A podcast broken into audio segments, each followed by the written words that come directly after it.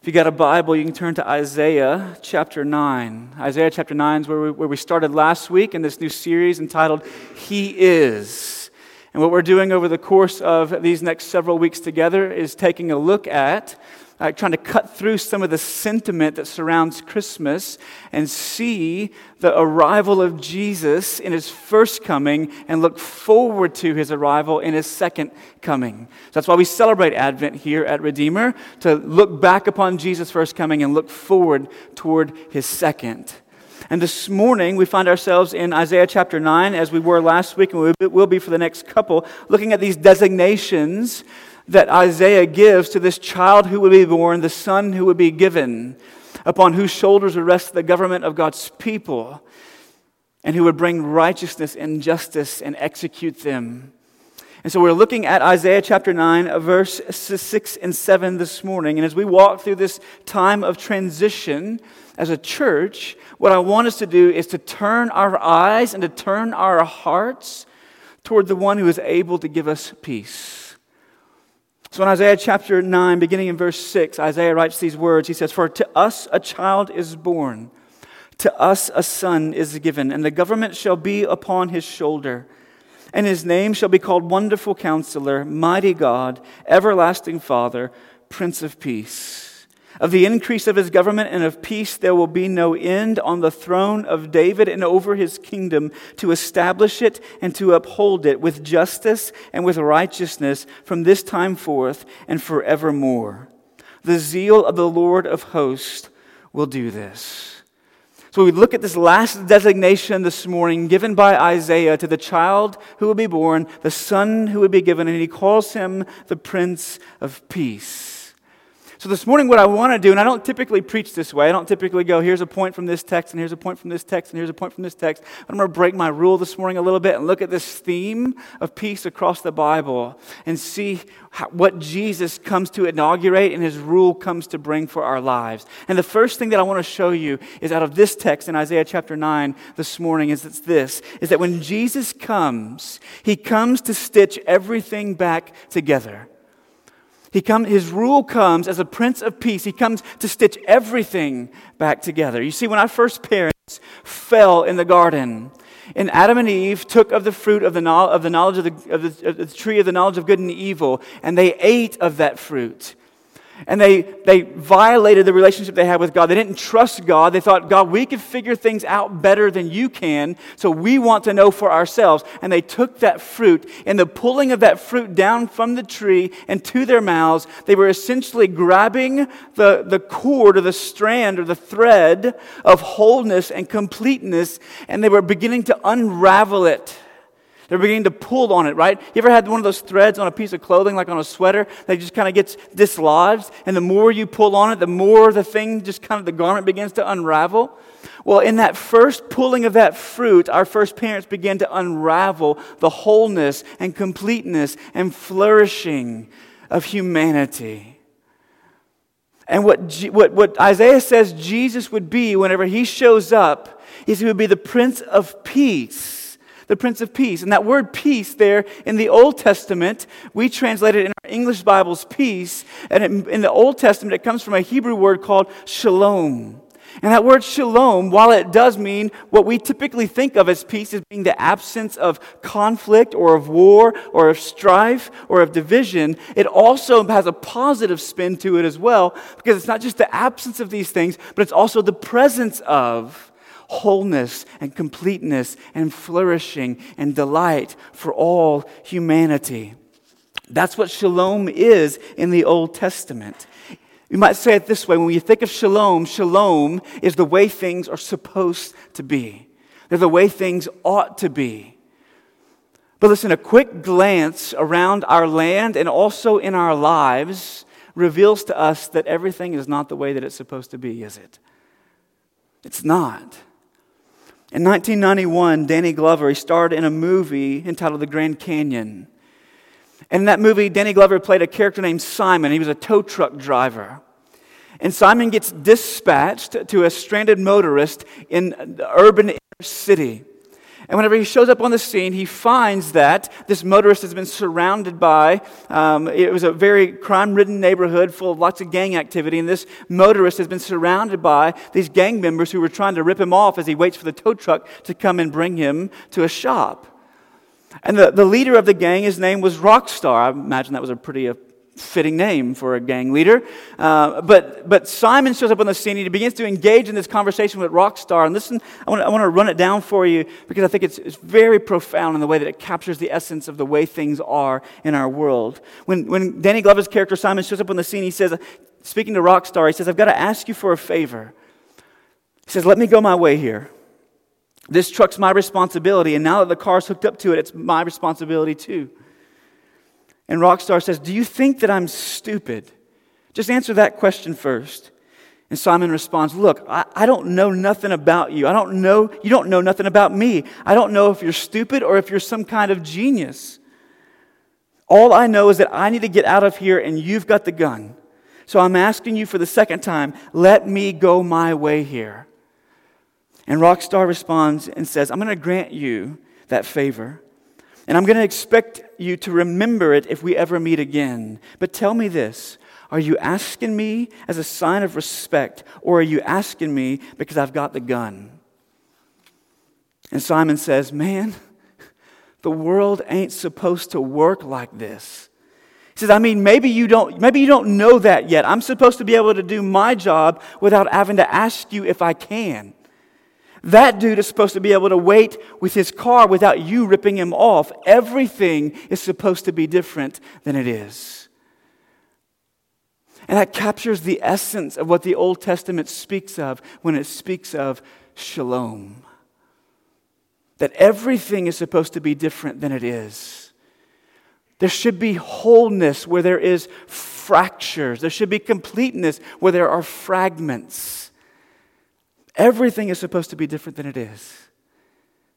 So, shalom is not just the absence of conflict that we think of. We think of kind of like shalom, we think of peace as kind of being like the absence of war in our world, but it's also the presence of human flourishing. It's not just this neutral state that we find ourselves in.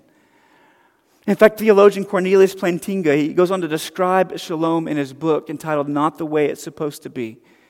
And when he describes it, listen, he captures it so beautifully.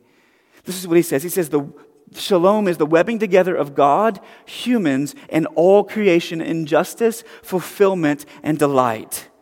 We call it peace, but it means far more than mere peace of mind or a ceasefire between enemies. In the Bible, shalom means universal flourishing or wholeness.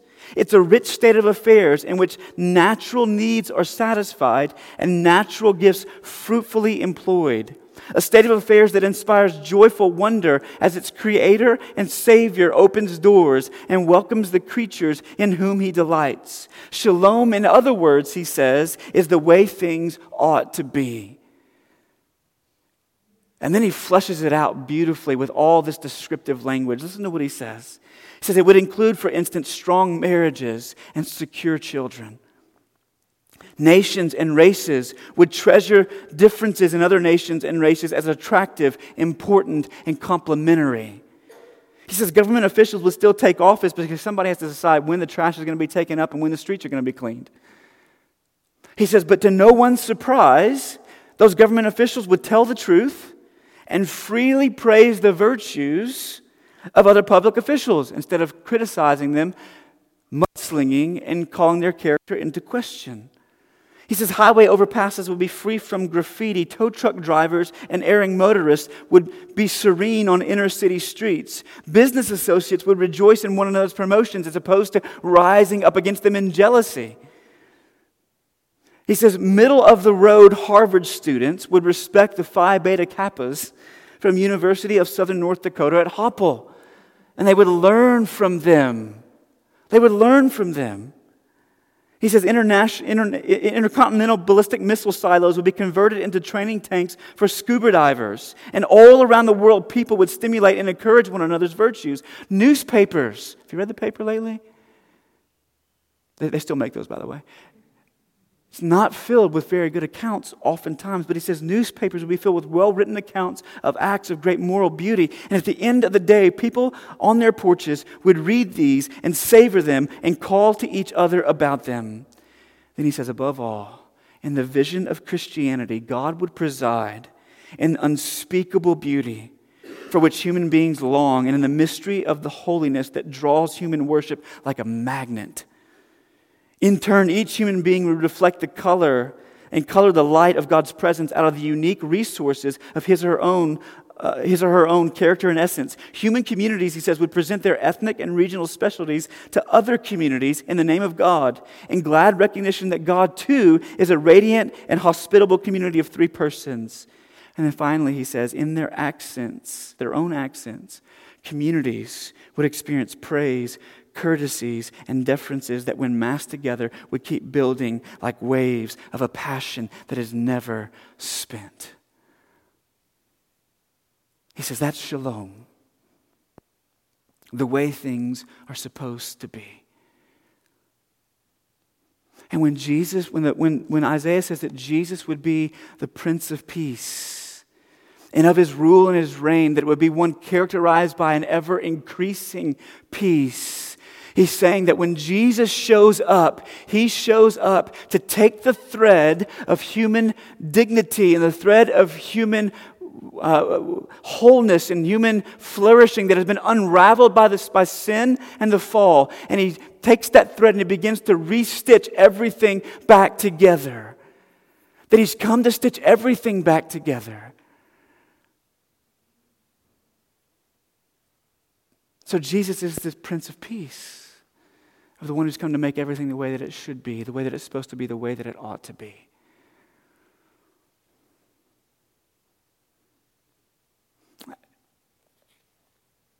And so when you, when you think about this peace that Jesus brings and his stitching everything back together, for the rest of the time that we have together this morning, what I, what I want to talk about is the three ways across the Bible that he does that. But if you think of God's peace, that he brings as a river. Right? Every river has a headwater to it. In other words, it has a point of origin and it flows downstream from that. And so when you think about the very first movement that we need to think of with regards to this peace that Jesus has come to bring, that he's come to inaugurate this rule of ever increasing peace where more and more and more of human experience is being stitched back together to the way things are supposed to be. The headwaters of that, the headwaters of that is the vertical peace that Jesus has come to bring between us and God. So he begins it by stitching us back together with God. He begins by doing it vertically. Vertically. See, the Bible, the consistent testimony of the scripture is this is that we were all born as rebels, not rebels without a cause, but rebels with a cause. And our cause, our cause was to be our own gods, to call our own shots, to dictate our own destinies. That was our cause coming out of the womb.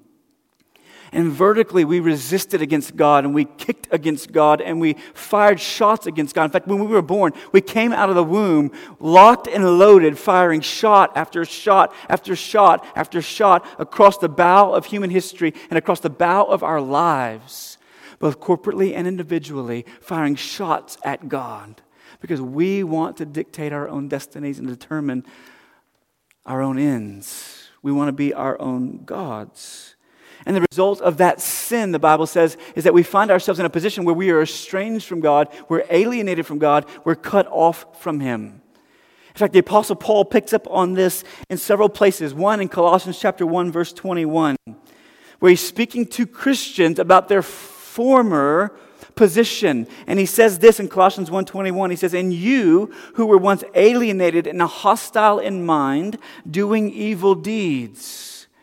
So there were things that flowed out of your heart and your mind because your heart and your mind were resistant to God. And you were hostile towards him. You were at war with him, and there were, there were skirmishes and battles at every front and on every line of your life. And you found yourself to be alienated on, as a result of it. Or he says it this way in Ephesians 2 3, he says that we were by nature children of wrath like the rest of mankind. So, coming out of the womb, we found ourselves in a position where we, we, had, we had brought upon ourselves the, the anger and just wrath of God on account of our rebellion and sin against his eternal and gracious love. And Paul says we were alienated, we were cut off, we were hostile towards God. And being in that position, being in that position, you got one of two ways to go about trying to reestablish this vertical peace. You can either try and produce peace yourself by your own actions and your own works. In other words, you can try and be stitched back together with God, be, have that relationship reconciled, find your wholeness and completeness and flourishing with God by what you do for Him or you can enjoy the peace that He has purchased for you and enter into it based on what He's done for you. One of two options. You can either try and call a ceasefire with God by all of your good works, or you can experience the ceasefire that has been called by one who's worked in your place. Those are the two options biblically. And biblically, over and over again, what you find is that the former option of trying to call a ceasefire with God based upon your work is always going to leave you at war with God again. But the latter, not trying to do it for your, produce it for yourself, but entering into it, biblically is the only option that we really seem to have to be stitched back together vertically with God. In fact, Paul says it this way in Romans chapter 5, verse 1. He says, he, he goes on in Romans, early in the book of Romans, talk about how we're, we all have sinned and fallen short of God's glory from the Jew, the Gentile, the Greek, everyone who's ever lived. And then in chapter 4, he talks about how uh, we've been justified by grace through faith. Then he comes in chapter 5 to continue to talk about our justification. He says this Therefore, since we've been justified by faith, we have peace with God through our Lord Jesus Christ. So, through, it, through what Jesus has done and through trusting his finished work for us, that now we have peace with God. We're no longer alienated from him, but we've been brought in and reconciled to him. That that fractured relationship and that fragmented life that we've experienced apart from him is now being made whole because of our trust in Jesus, not because of our spiritual resume. He says, Peace with God has been procured for us or purchased for us by Jesus. And so all we have left to do is not to try and work to produce it, but to enter into it. To enter into it. D.L. Moody was a great evangelist in the late 1800s, and he said it this way He said, A great many people are trying to make peace, but that has already been done. God has not left it for us to do. All that we have to do is enter into it. See, what God has done in Jesus is taken those of us who were rebels and He's reconciled us to Himself. Those who were once hostile toward God. And He Himself has called the ceasefire in the person of His Son to remove His wrath from us and place it upon Jesus, who would bear our sins in our place, so that we might enjoy peace where there was once hostility. That's what God has done. We can't produce it ourselves.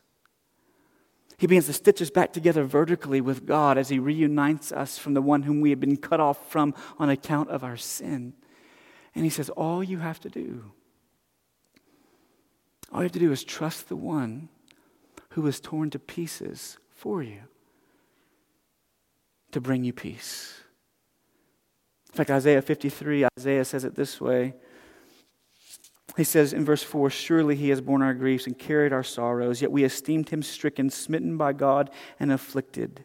But he was pierced for our transgressions, he was crushed for our iniquities. Upon him was the chastisement that brought us what?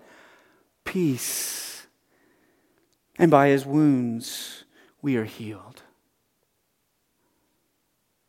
See, what happened with Jesus at the cross is that his flesh was stripped from his body. He was torn to pieces so that you might have peace. He was taken apart so that you might be put back together.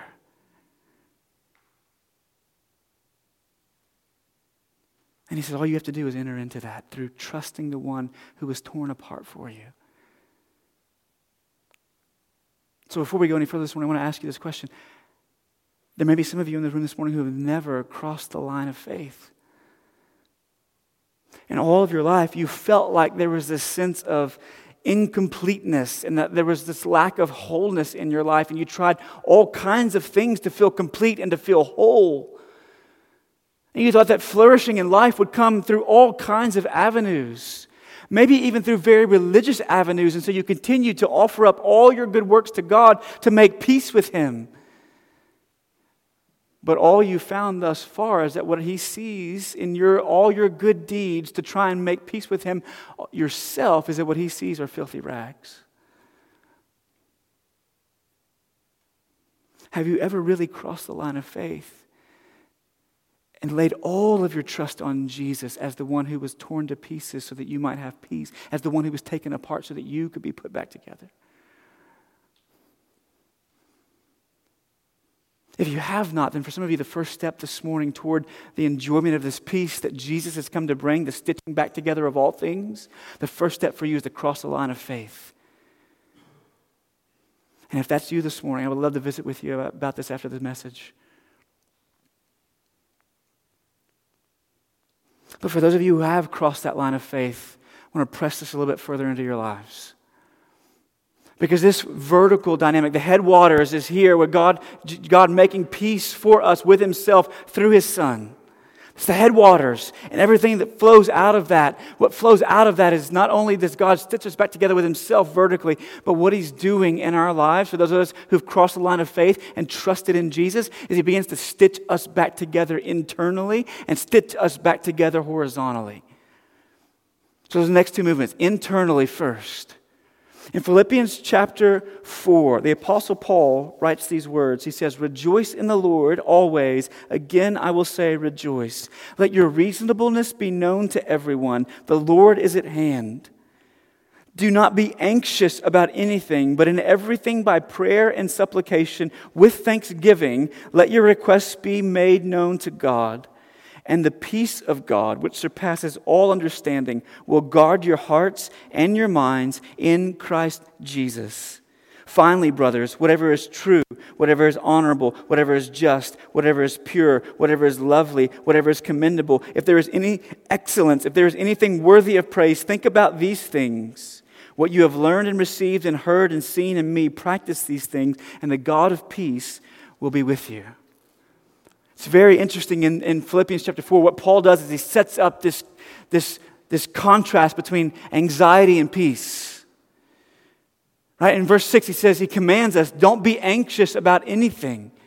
Then in verse 7, he says, with prayer and supplication, with making, present your request to God, and whenever you come to God in prayer with thanksgiving, then this peace begins to guard your heart and your minds in Christ Jesus. The peace that Jesus has come to bring, the stitching us back together, not only has a vertical dimension, but it also has an internal one. It has an internal one. See, the word Paul uses in Philippians chapter 4, verse 6, when he speaks of being anxious about nothing, that word anxiety in the Greek literally means this to be divided, to be in pieces. And that's what it feels like to be anxious, doesn't it? It feels like there's fragments all over your life internally. You ever experienced that in seasons of anxiety where it feels like something internally is being torn into pieces? My daughter, who, who, who's, she reminded me yesterday, she's five and a half now, going on 17, uh, but she is five and a half. And she, she many of you know her story is that when she was born, she was born with a birth defect, and she's had six surgeries over the course of her five years, and will have a seventh early next year. But I can remember sitting in the hospital room the morning after Karen delivered. And I can remember the hospitalist coming in and saying, Your daughter's been transferred to the ICU. We want to observe her. Here's what we think is going on. And right in those moments, in that moment, in the moments flowing out of it. It was like somebody was taking my heart and was just kind of tearing it into small pieces. As anxiety began to rise, I remember for her first surgery, her first major cranial reconstruction surgery, leading up to it, I was, you know, the strong, silent type who's just kind of trying to be the rock. And so we're there in pre op, and I hand my daughter over into the hands of the anesthesiologist. And I walk out into the waiting area with friends and family, and I went to the bathroom, and I shut the door and locked it, and I wept like a baby because it felt like somebody was tearing my heart into pieces. Have you ever been there? That's what anxiety feels like. It feels like somebody's taking your very soul and shredding it. It's what it feels like to be torn. And what Paul says to us in Philippians chapter 4, he says, Do not be anxious about anything. In other words, he's saying, Don't let anything tear you to pieces internally. Don't, anything let, don't let anything make your soul f- fragmented. We could say, Paul, Paul would say to us this morning, he would say, Don't let death or disease or divorce tear you to pieces internally. Some of you are there this morning as you continue to grieve the loss of those that you love. There are people in our community right now for whom, children in our community right now, for whom this Christmas is the first time moms and dads are living in separate homes. And in their little hearts are being torn. But he says, don't let death, disease, or divorce tear you into pieces. Don't let somebody else's sin against you or their selfishness begin to tear your soul into pieces. Don't let an election or inauguration tear you into pieces in anxiety. We could go on and say, don't let your marital status tear you into pieces and create anxiety in this season where it seems like every commercial is about engagement rings and about family dinners. If you're a single adult, don't let that tear you into pieces. Don't let change tear you into pieces. Change is the one thing that we all hate the most, but it's also the one thing that's constant in life. Don't let relocations tear you into pieces, sickness and suffering. Don't let a turbulent past, a stormy present, or an uncertain future tear you into pieces, Paul says. Don't live in that, don't, don't settle into that anxiety and allow it to rip you to shreds. He says, rather than being anxious, anxious about everything, what does he say to do? In everything, through prayer and petition, bring your request to God with thanksgiving. And the peace of God, he says, would guard your hearts and minds in Christ Jesus. He said, The peace of God, Jesus beginning to stitch us back together internally, he says, would function like a windbreak in our lives. That no matter how hard the winds are blowing around us in our circumstances or seasons, that internally there will be a, there will be, calm, there will be a calm there. I don't know about you, but when I, when I drive across I 30 sometimes, uh, across the lake, and you like this time of the year when those cold fronts begin to roll in out of the north and the winds begin to howl from the north on that north side of the lake it's like white caps and there's just like it's like red water. It's all stirred up with that sediment. But on the south side of the lake just south of those rocks along i-30 like you can't even see a ripple on the water. Why? Because there's a windbreak there. So no matter how hard the wind's blowing on one side on the other side there's calm and that's what Paul's describing in Philippians chapter 4 that no matter how hard the winds and the waves are blowing, no matter how stirred up the sediment is externally, says you can have access to this peace that provides a calm and clarity internally because Jesus has come to stitch us back together with God, but also stitch us back together internally. But how do you access it? Look what he says this internal peace he says, Don't be anxious, don't be torn into shreds, but in everything, present your prayers to God. Present your prayers to God. How do you present them, does he say? With thanksgiving. Now, what Paul doesn't say there, he doesn't come and say, hey, listen, go to God in prayer, and when he answers the way that you want him to answer, then give him thanks. That's not what he says in the text.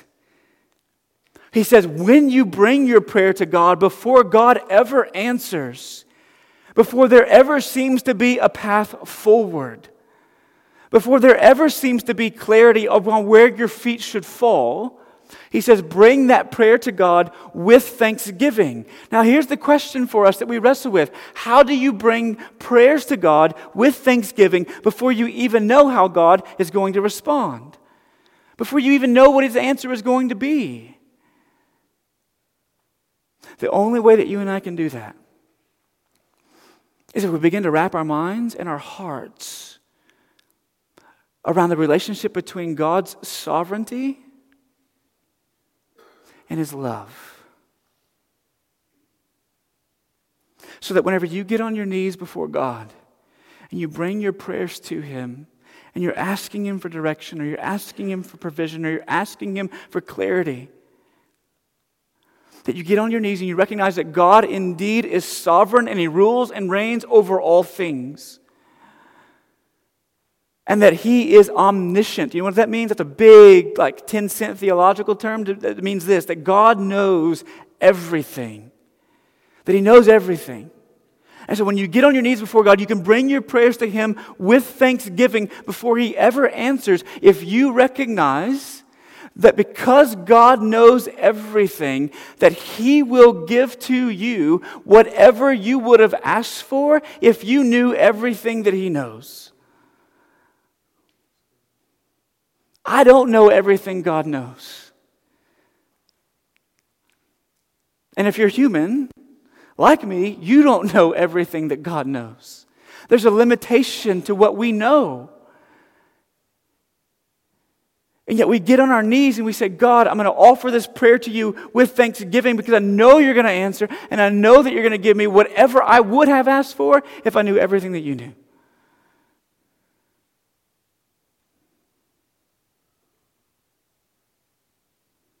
Some of you have found yourself in those seasons before, maybe in relationships that didn't work out the way that you thought they would, in friendships that maybe derailed and had a train wreck, maybe in job situations in relocations.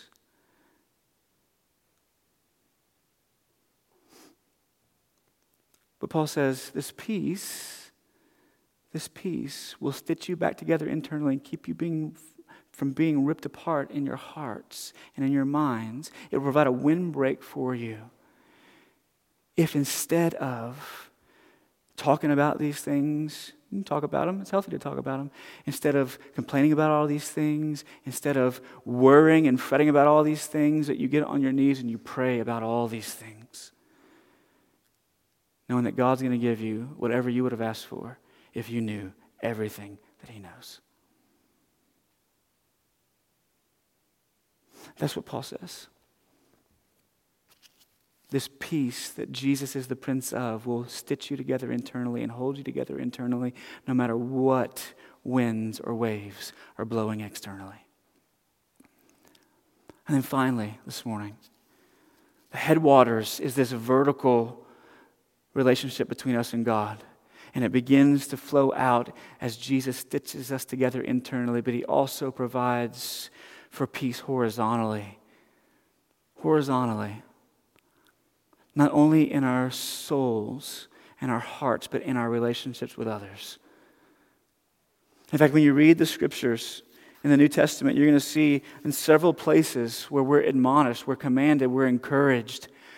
Paul's kind of getting behind us and pushing us towards being stitched together with other people, being whole in our relationships. Not only whole vertically with God and whole internally with ourselves, but whole in our relationships with others. In fact, in fact, apart from being made whole and brought things being made right between us and God, and God beginning to piece us back together internally and stitch us together so that we're not riddled with anxiety, apart from those two things, you won't have the third. Because have you ever noticed that those individuals whose lives internally seem to be most pulled apart and most fragmented and most kind of shredded filled with anxiety, they tend to also be sources of drama horizontally in relationships because they have not yet found the windbreak for their souls in Jesus. So they might burn through relationship after relationship after relationship after relationship, whether it be romantically or whether it be platonically, whether it be in, in marriages in dating scenarios or whether it just be in good friendships. They burn through all kinds of relationships because there's no windbreak for their soul. And yet, in Romans chapter 12, verse 18, Paul says this He says, If possible, so far as it depends on you, live peaceably with all. that There be wholeness in your relationships with other people. You be stitched together with them. Again, in Hebrews chapter 12, verse 14, we're, we're told to strive for peace with everyone. With everyone. That there will be a wholeness in our relationships. And that wholeness horizontally, it's a whole lot, it's a, it's a whole lot like harmonies that you might hear people sing. You ever heard two really good voices singing together? I guess some of you haven't. So when you hear two really good voices singing together, because you kind of gave me that blank stare, when you hear two really good voices singing together, right? When one is trying to outshine the other, like, I'm going to compete Right? What happens is typically a train wreck on the microphone. But whenever you hear two really great voices singing together, say, I'm not trying to outshine anybody, but they're working together to harmonize, there's a beautiful, a beautiful sound that emanates. The other way, it's kind of a little bit painful, right? When, when, when, when notes are just off or they're trying to compete with each other, it's a painful experience, but whenever they're harmonized together, it's a pleasurable one for our ears. And the same is true in our horizontal relationships. Is that because God has made peace with us through his Son, Jesus Christ, by grace, through faith in him, and because he's stitching us back together internally so we're not being pulled apart by every wind and wave of life, then we can move out toward other people and have beautiful harmonies horizontally in our relationships. And, and the crazy thing is about that sometimes is that it might be relationships you never would have expected to have harmonization in. You might look out and go, man, I never would have thought because these people, like, I like to go, you know, fish and hunt and shoot guns. They like to go shop and drink tea and I'm at a loss now. So, but our, our interests, our interests are couldn't be further apart.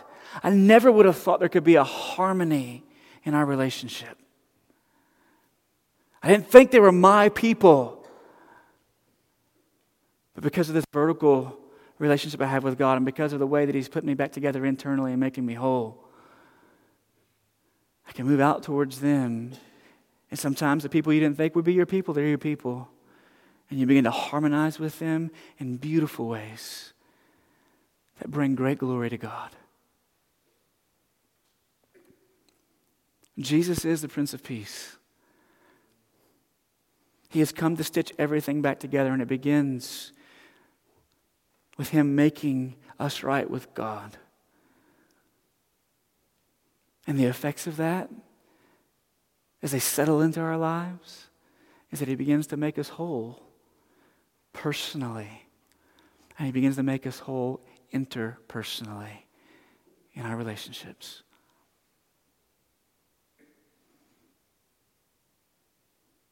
My hope and my prayer for each of us as we move toward the celebration of Jesus' birth is that what we would find is that Jesus is stitching us back together. that He's stitching us back together, that things in our lives are becoming the way they ought to be.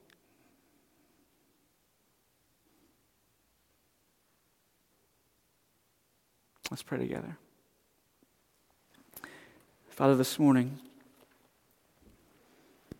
we come with grateful hearts for all that you've given. We come with joyful hearts for all we expect to receive because you have promised. And you are a God who keeps his promises. Father, I pray that this Advent, as we move toward the end of another year, that your Son, who is our Prince of Peace, that he would begin to stitch us together as a church. He would begin to stitch us together individually, make us whole and complete.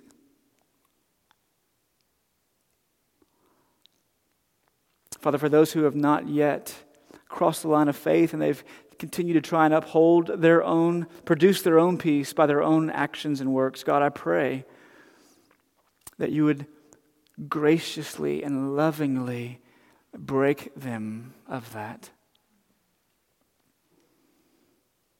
And they might take a step to enter into the peace that's already been purchased for them by the one who was torn to pieces on their behalf. For those of us who have crossed the line of faith, God, I pray. I pray that we would find Jesus this Advent to be stitching us in, together internally. That we would not be riddled and torn apart by anxiety. But that the peace that your Son has brought would be a windbreak for our souls. It would guard our hearts and minds.